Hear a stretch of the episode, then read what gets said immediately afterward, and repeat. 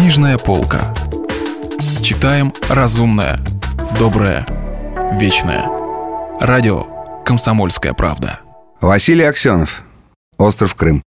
У микрофона Кирилл Кальян. Продолжение. Это был, как догадался Лучников, тот самый игл фаворита Яки непобедимого Маэта Фы. Эта птичка была явно неожиданностью для Ханта.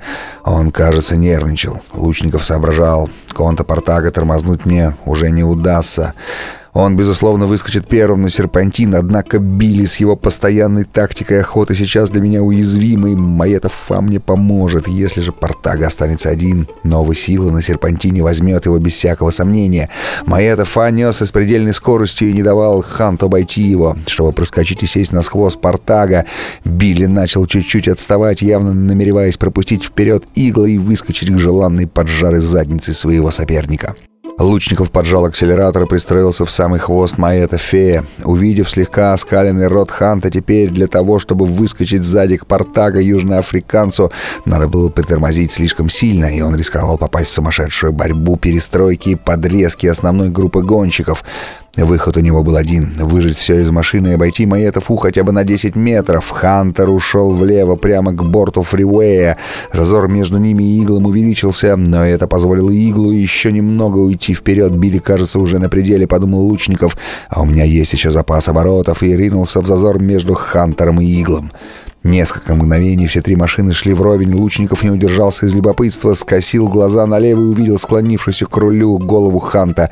Тот явно злился, скосил глаза вправо, вдохновенное с пылающими глазами лицо юного татарчонка.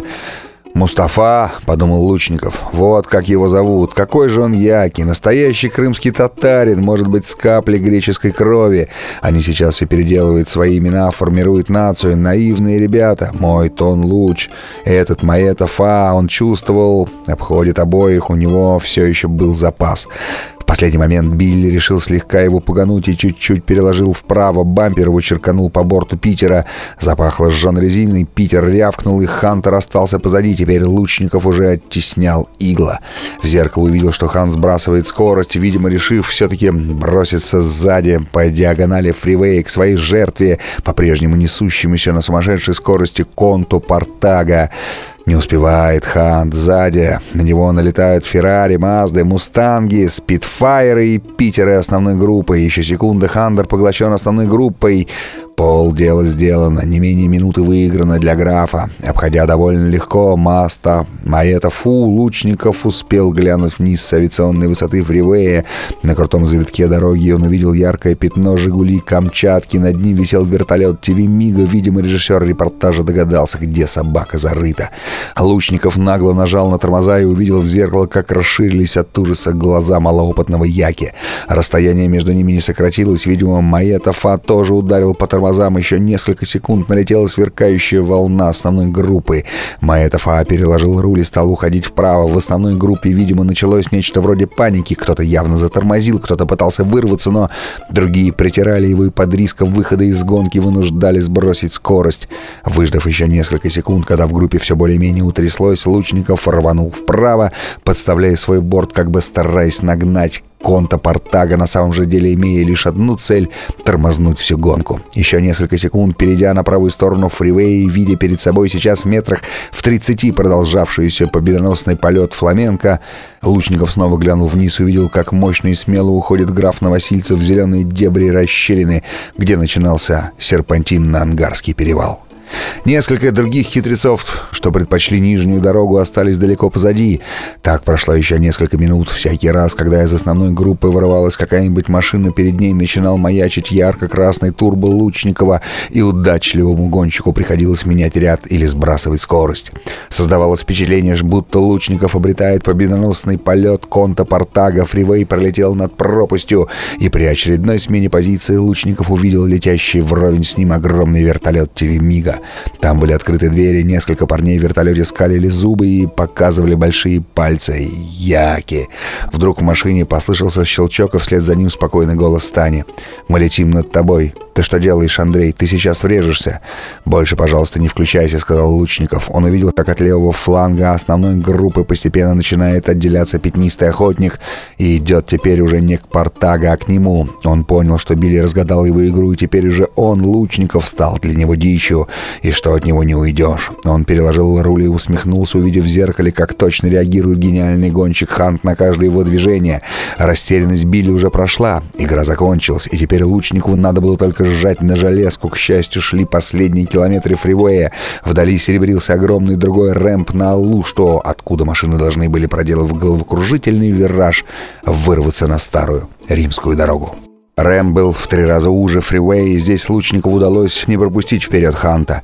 Фламенко первая выскочила на гравий и сразу подняла за собой огромный шлейф красноватой пыли. Вслед за ней откуда-то будто черт из табакерки возник и ринулся вверх по серпантину граф Новосильцев. План одноклассников удался. Машина Лучникова теперь прикрывала «Жигули» Камчатку от Хантера. Еще мгновение его собственные колеса заскрежетали по гравию. Сзади Хант включил свои мощные, слепящие даже сквозь пыль, бьющие в лучниковские зеркала фары. Впереди маячил силуэт Камчатки, видна была плечистая фигура графа, его гальский шлем. На мгновение граф поднял правую руку, приветствуя Андрея. Начались сумасшедшие виражи, забирающего вверх серпантина, то с одной стороны, то с другой открывались пропасти. Слева в благодатных зеленых долинах и по склону были разбросаны виллы и отели Демериджи, справа открывалось море. Одна за другой скалистые бухты, крохотные приморские поселки, яркие пятнышки спортивных яхт, круизный лайнер, идущий к Ялте. Кое-где на виражах над пропастями старая дорога была ограждена допотопными, торчащими в крифе в кость колышками. Чаще всего отсутствовало всякое ограждение. Проносились мимо опасных мест осыпающиеся, провалившиеся обочины, трещины, оползни. Дорога за последние годы пришла уж совсем в плачевное состояние, то есть именно в то состояние, которое делало эту гонку этой гонкой. Из-за нехватки времени, да и из-за некоторого легкомыслия Лучников не сделал предварительно ни одной прикидки. Впрочем, он точно знал, что Володечка катал по этой дороге за последний месяц не менее 15 раз. Знает здесь каждую трещинку, а значит «СОС вперед!»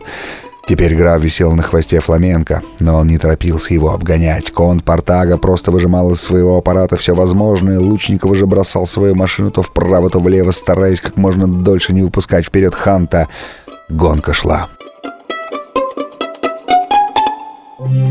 Если вы пропустили главу любимого произведения или хотите послушать книгу целиком, добро пожаловать к нам на сайт kp.ru слэш радио раздел «Книжная полка».